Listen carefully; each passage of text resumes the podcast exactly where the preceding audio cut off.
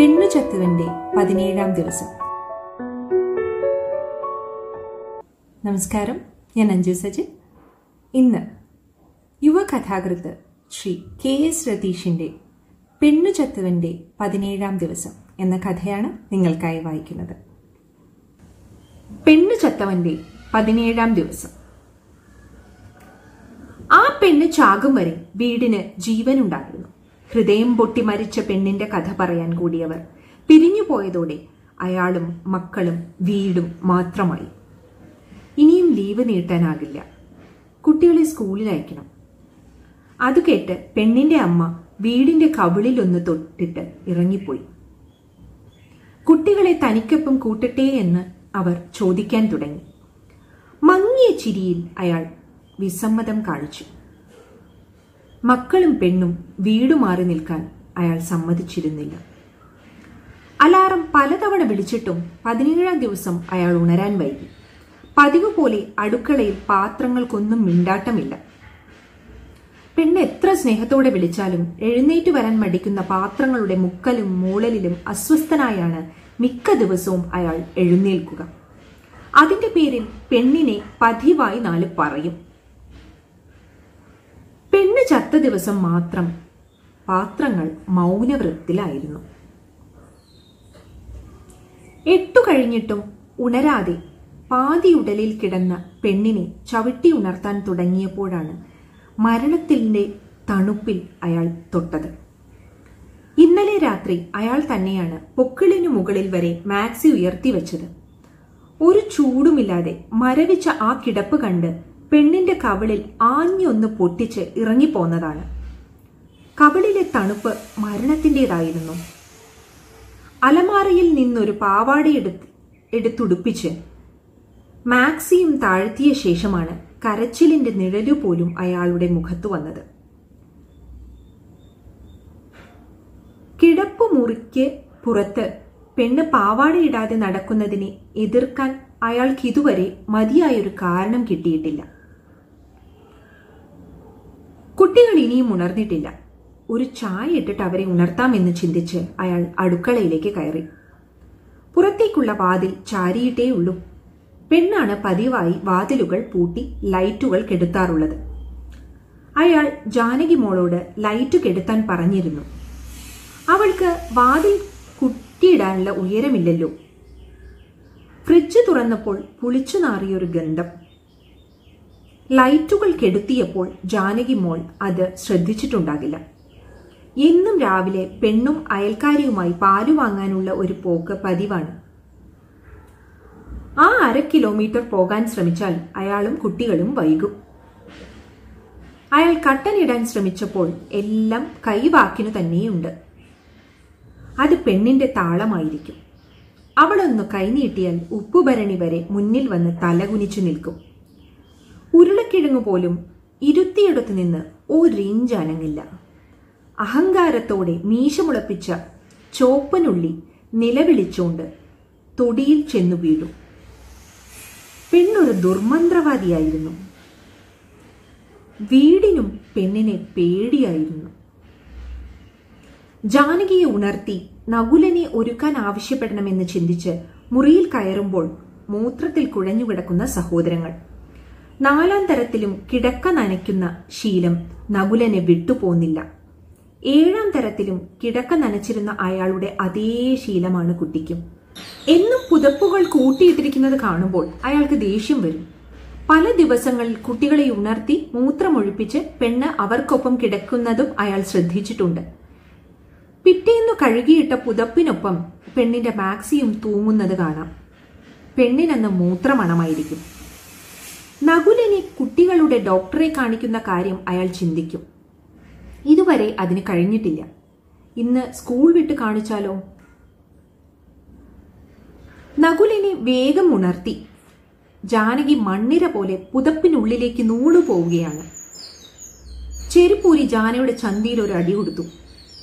പിടഞ്ഞെഴുന്നേറ്റ് കുട്ടിയുടെ കണ്ണിൽ കരച്ചിലും അത്ഭുതവും ഒന്നിച്ച് കണ്ടിട്ട് അയാൾ പുറത്തേക്ക് പോയി. നഗുമോനെ സ്കൂളിൽ വൈകും. ജാനി നീ എന്താണ് കാണിക്കുന്നത്? പെണ്ണ് പതിവായി കുട്ടികളെ കുലുക്കി വിളിക്കുമ്പോൾ ഇതുപോലൊരടി കൊടുക്കാൻ അയാൾ പറയുമായിരുന്നു.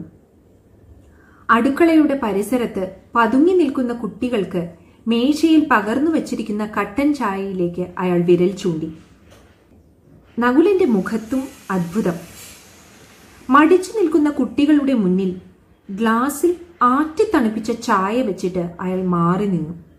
ഒരിറക്ക് കുടിച്ചിട്ട് നകുലൻ ജാനകിയുടെ മുഖത്തേക്ക് നോക്കി.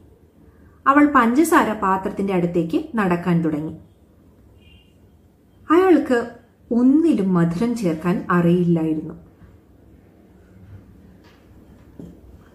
വെള്ളം നിറഞ്ഞൊഴുകുന്നത് കേട്ട് അയാൾ പുറത്തേക്ക് ഇറങ്ങി ഷീറ്റിൽ ചേർന്നുള്ള വെള്ളം കിണറ്റിൽ നിന്ന് കോരുന്നതിന് പകരം പണിക്കാരൻ പൈപ്പ് തുറന്നു വിട്ടിരിക്കുന്നു.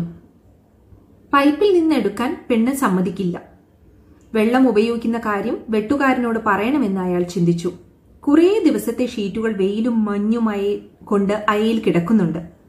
പെണ്ണിന്റെ സ്വർണവും പി എഫ് ലോണും ചേർത്താണ് പറമ്പ് വാങ്ങിയത്. വെയിലും പുകയും കൊള്ളിച്ച് വിൽക്കാൻ പെണ്ണ് പാകമാക്കും. തട്ടിന്റെ മുകളിൽ ഏണി ചാരി എവിടെയും വാരി നിരത്തും. പെണ്ണിന്റെ തലയിൽ ചിലന്തിപ്പൂവ് വിരിയുന്നത് അപ്പോഴാണ്. അതിനെ പേടിച്ച അയാൾ അലറി വിളിക്കും. പിന്നെ വരാടി പെണ്ണേ എന്നും ചിലന്തി അയാളെ തുറിച്ചു നോക്കിയിട്ട് തട്ടിലേക്ക് ഓടും. അതു കണ്ട് പെണ്ണ് ചിരിക്കും.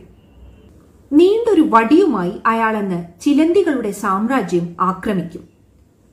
സാറേ ഇപ്പൊ കോഴികളെ അടയ്ക്കാറില്ലേ? പണിക്കാരൻ അയാളോട് കുശലം ചോദിച്ചു. അയാളൊന്നും മിണ്ടിയില്ല. അങ്ങനെ ആരോടും മിണ്ടാറുമില്ല. പെണ്ണ് കൊലുസു പോലെ മിണ്ടുമായിരുന്നു. അയാൾക്ക് അതിഷ്ടമായിരുന്നില്ല. വീട്ടിൽ പെണ്ണിനെ പോലെ ചിലയ്ക്കുന്ന ഒരു കോഴിപ്പടയുണ്ട്. ആ സമയത്ത് കോഴി എഴുന്നേൽക്കടാ എന്ന് അയാളെ നോക്കി കൂവിയതിന്റെ പേരിലും അയാൾക്ക് പെണ്ണിനോട് ദേഷ്യപ്പെട്ടിട്ടുണ്ട്. അയാൾ ഓഫീസിലിറക്കി ഇറങ്ങിക്കഴിഞ്ഞാൽ പെണ്ണും കോഴികളും തമ്മിലാകെ കലവിലയാകും. അപ്പോൾ വീടിന്റെ ചിരി കാണണം. മുട്ടയിടാത്ത കോഴിയെ പെണ്ണ് തുറിപ്പിച്ചു നോക്കും. പെണ്ണിന്റെ പിന്നാലെ പായുന്ന പൂവനെ കളിയാക്കും. മുട്ടയിട്ടവർ വന്നെടുക്കടെ പെണ്ണെ എന്ന് പറഞ്ഞ് ചിരിച്ചോണ്ട് ഓടും. ഫ്രിഡ്ജിൽ നിറയെ മുട്ടയുണ്ടാകും. പെണ്ണിന്റെ നാത്തൂൻ വരുമ്പോൾ അയാൾ സ്നേഹത്തോടെ അതൊക്കെ എടുത്തു കൊടുക്കാറുണ്ട്. തുറന്നു കിടക്കുന്ന കൂടിന്റെ ചുറ്റും ചിതറി നിൽക്കുന്നവരും അടയിരിക്കുന്നവരും ചേർന്ന് എത്ര എണ്ണം ഉണ്ടാകുമെന്ന് അയാൾ എണ്ണി നോക്കി. ചേച്ചി എനിക്ക് സ്ഥിരം മുട്ട തരും. മാസാവസാനം എന്റെ വെട്ടുകൂലി ഇന്ന് അതങ്ങ് കുറയ്ക്കും. അയാൾ അതിനും മറുപടി നൽകിയില്ല. ഇനി മുതൽ കോഴിക്കൂട് അടച്ചാൽ മാത്രം പോരാ. കോഴിയുടെ മുട്ടയുടെ കൂലിയുടെ കണക്കെല്ലാം എഴുതി വയ്ക്കണമെന്ന് അയാൾ ഉറപ്പിച്ചു. ഷവറിൽ നൂലുപോലെ വെള്ളം കണ്ട് അയാൾ പുറത്തേക്കിറങ്ങി. മോട്ടോർ ഓണാക്കി. ടാങ്ക് നിറയുമ്പോഴേക്കും കുളി കഴിഞ്ഞിറങ്ങാമെന്ന് കരുതിയാണ് അയാൾ വീട്ടിനുള്ളിലേക്ക് കയറിയത്. കുട്ടികളുടെ മുഖത്ത് മറ്റൊരു പ്രശ്നം. യൂണിഫോം ഇല്ലാതെ ഗേറ്റ് കടക്കാൻ അനുവദിക്കാത്ത സ്കൂളായിരുന്നു അവർ. പെണ്ണുള്ളപ്പോൾ ഒരിക്കലും ഈ പ്രശ്നം ഉണ്ടായിട്ടില്ല. കൂന കൂട്ടി തുണികൾക്കിടയിൽ കാലുറ മുതൽ ചോറു കഴിക്കുന്ന വിരി വരെ ഉണ്ടായിരിക്കും. ഇന്നു മുതൽ അയാൾക്ക് അവരെ സ്കൂളിൽ കൊണ്ടുപോകേണ്ടി വരും. അതെല്ലാം അലക്കി ഫാനിന്റെ ചുവട്ടിലിട്ട് ഉണക്കേണ്ടി വരും. വീട്ടിന്റെ ഉള്ളിലൊരു അയ കെട്ടിയെന്നും പറഞ്ഞ് പെണ്ണിനെ അതിൽ തൂക്കി കൊന്നില്ലെന്നേയുള്ളൂ. കുട്ടികളോട് എന്തെങ്കിലും ഉടുപ്പിക്കാൻ പറഞ്ഞിട്ട് അയാൾ കുളിക്കാൻ തുടങ്ങി. ടാങ്ക് നിറഞ്ഞൊഴുകി. ജാനകിയുടെ വിളികേട്ട് അയൽക്കാരി വന്ന് അണച്ചിട്ടു പോയി. അയൽക്കാരിയായ ഒരു മുസ്ലിം സ്ത്രീയെ അയാൾക്ക് ഒട്ടും ഇഷ്ടമല്ല. അയാളില്ലാത്തപ്പോൾ അവരും പെണ്ണും തമ്മിൽ എന്തൊക്കെയോ സംസാരിക്കാറുണ്ട്. അതൊഴിവാക്കാനാണ് മതിലിൽ നാലഞ്ച് കല്ലുയർത്തി വച്ചിട്ടത്. പെണ്ണൊരു മടലനെ കുനിച്ചു നിർത്തി പുറത്തു കയറി നിന്ന് വർത്താനിച്ചു. അയാളെ കാണുമ്പോൾ മടലനും പെണ്ണും വീണെഴുന്നേറ്റോടും. കുട്ടികൾക്ക് ഹോട്ടലിൽ നിന്ന് എന്തെങ്കിലും വാങ്ങിച്ചു കൊടുത്തിട്ട് ഓഫീസിലേക്ക് പോകാമെന്നുറപ്പിച്ചാണ് അയാൾ കുളിമുറി വിട്ടിറങ്ങിയത്. ടേബിളിൽ അരിപ്പത്തിരിയും മുട്ടക്കറിയും നകുലൻ ആർത്തിയോടെ തിന്നുന്നു. പെണ്ണ് വാരിക്കൊടുത്തില്ലെങ്കിൽ കഴിക്കില്ലെന്ന് വാശി പിടിക്കുന്ന കുട്ടിയായിരുന്നു. ടേബിളിൽ പൊതിഞ്ഞു വെച്ചിരിക്കുന്ന ഉച്ചയ്ക്ക് കഴിക്കാനുള്ളതായിരിക്കുമെന്ന് അയാൾ ഊഹിച്ചു. ഒരിക്കലും മുഖത്ത് നോക്കാത്ത സ്ത്രീയോട് അയാൾക്ക് ഇഷ്ടമുണ്ടായി. നകുലനെ മുടി ചീകാൻ വിളിച്ചപ്പോൾ അവൻ വിറയലൂടെ മാറി നിന്നു. ടി വിയുടെ മുന്നിലിരുന്നതിന് അവനോട് ദേഷ്യപ്പെട്ടിരുന്നു. ജാനകിയെ തല്ലിയതും കണ്ടിരുന്നല്ലോ. ഇനി മുതൽ കുട്ടികളോട് ദേഷ്യപ്പെടില്ലെന്നും തല്ലില്ലെന്നും അയാൾ ഉള്ളിൽ ആഗ്രഹിച്ചു. ജാനകിയുടെ പൊട്ടാസു പോലെയുള്ള ചിരി കേൾക്കാൻ അയാൾക്ക് കൊതി തോന്നി. അടുക്കളയിൽ നിന്ന് കരിഞ്ഞ മണം വന്ന് അയാളുടെ നെറ്റിയിൽ ചുളിവ് വീണു. കുടിക്കാൻ വെള്ളം തിളപ്പിക്കാൻ വെച്ചത് മറന്നുപോയി. പാത്രത്തിന്റെ ഉള്ളുവരെ പൊള്ളി അടർന്നു. പെണ്ണ് കുറേ കാലമായി ഉപയോഗിച്ചിരുന്ന പാത്രമാണിത്. വൈകിട്ട് അതുപോലൊന്ന് വാങ്ങിക്കണം. അയാൾ ഒരു ചെറിയ പേപ്പറിൽ എഴുതി വെച്ചു. ഇനി എന്തൊക്കെ വാങ്ങാനുണ്ടാകുമെന്നറിയാൻ അയാൾ അവിടെയെല്ലാം പരതി. ചെറിയ പേപ്പറിന്റെ അതിരു കടന്ന പട്ടിക. എന്തൊക്കെ വിട്ടുപോയിരിക്കും? ഉള്ളി മുളച്ച് ചോദ്യം പോലെ വളഞ്ഞു നിന്നു. കൃത്യമായി ലിസ്റ്റ് തരാത്തതിന് പലതവണ അയാൾ പെണ്ണിനെ ചീത്ത പറഞ്ഞിട്ടുണ്ട്. ഇടയ്ക്കിടയ്ക്ക് ഫോണിൽ വിളിക്കുന്നത് അയാൾക്ക് ഇഷ്ടമല്ല. വാങ്ങാനുള്ളതിന്റെ പട്ടിക പേപ്പറിൽ എഴുതി ഫോട്ടോ എടുത്ത് വാട്സപ്പ് ചെയ്യാൻ പെണ്ണിനെ പഠിപ്പിച്ചത് അയൽക്കാരിയാണ്. അയാൾക്കും അത് സൗകര്യമായിരുന്നു. പെണ്ണുമായി അയാൾക്ക് ആകെയുണ്ടായിരുന്ന മിണ്ടിപ്പറയൽ അതായിരുന്നു മതിലിൽ വന്നെങ്കിലും അയൽക്കാരികൾ തമ്മിൽ വാട്സപ്പ് വഴി മിണ്ടുന്നത് അയാൾക്ക് അജ്ഞാതമായിരുന്നു. ഓഫീസിൽ നിന്ന് നേരത്തെ ഇറങ്ങാൻ സൂപ്രണ്ട് ഒരിക്കലും അനുവദിക്കാറില്ല. അയാൾ വാതിലിൽ എത്തുമ്പോൾ സൂപ്രണ്ട് എഴുന്നേറ്റ് നിന്നു. ദേവി പോയതല്ലേ? വീടൊക്കെ ഒരു താളത്തിലാകും വരെ മോഹനൻ സാർ ഇത്തിരി നേരത്തെ പോകുന്നതിൽ എനിക്കൊരു വിരോധവുമില്ല. തന്റെ സീറ്റിൽ കണ്ണു തുടച്ചിരിക്കുന്ന സൂപ്രണ്ടിനെ അയാളും കൂട്ടുകാരും പൂതന എന്നായിരുന്നു പേരിട്ടത്. മൂന്നരയ്ക്ക് ഓഫീസിൽ നിന്നിറങ്ങിയിട്ടും വീട്ടിലെത്താൻ അയാൾ വൈകി.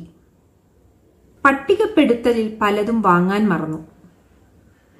കുട്ടികൾക്ക് കഴിക്കാൻ വാങ്ങിയതിന്റെ തുക അല്പം കൂടിപ്പോയതായി അയാൾക്ക് തോന്നി. വീട്ടിലേക്ക് കയറുമ്പോൾ വണ്ടി തട്ടി പെണ്ണിന്റെ പൂച്ചട്ടി ഒന്ന് പൊട്ടി.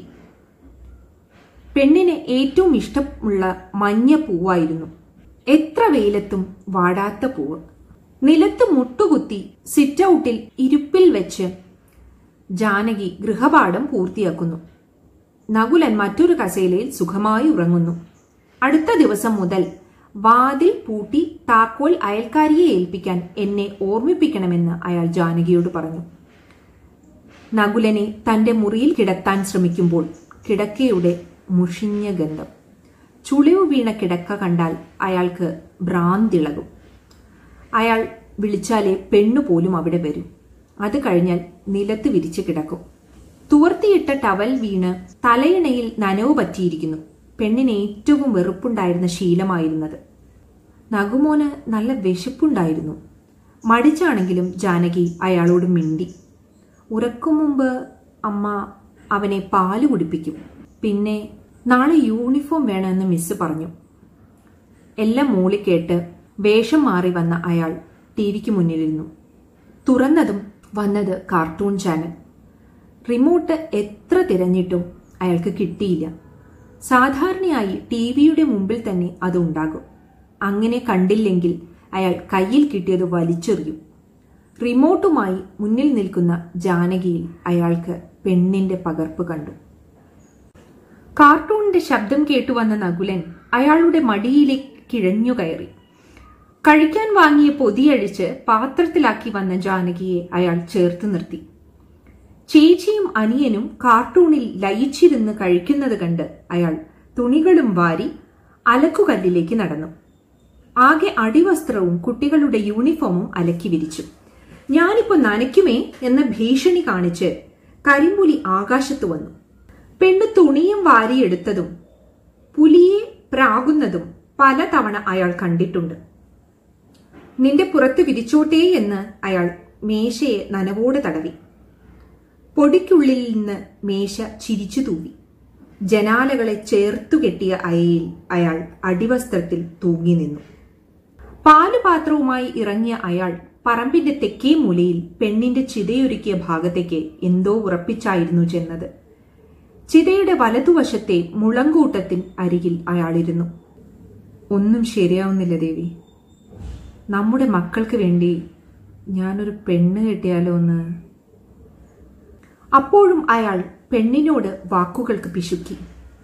മുളങ്കൂട്ടത്തിൽ ഭ്രാന്ത് പിടിച്ച ഒരു കാറ്റ് പടർന്ന് പെണ്ണിന്റെ പല്ലിറുമ്മൽ പോലൊരു ശബ്ദമുണ്ടാക്കി.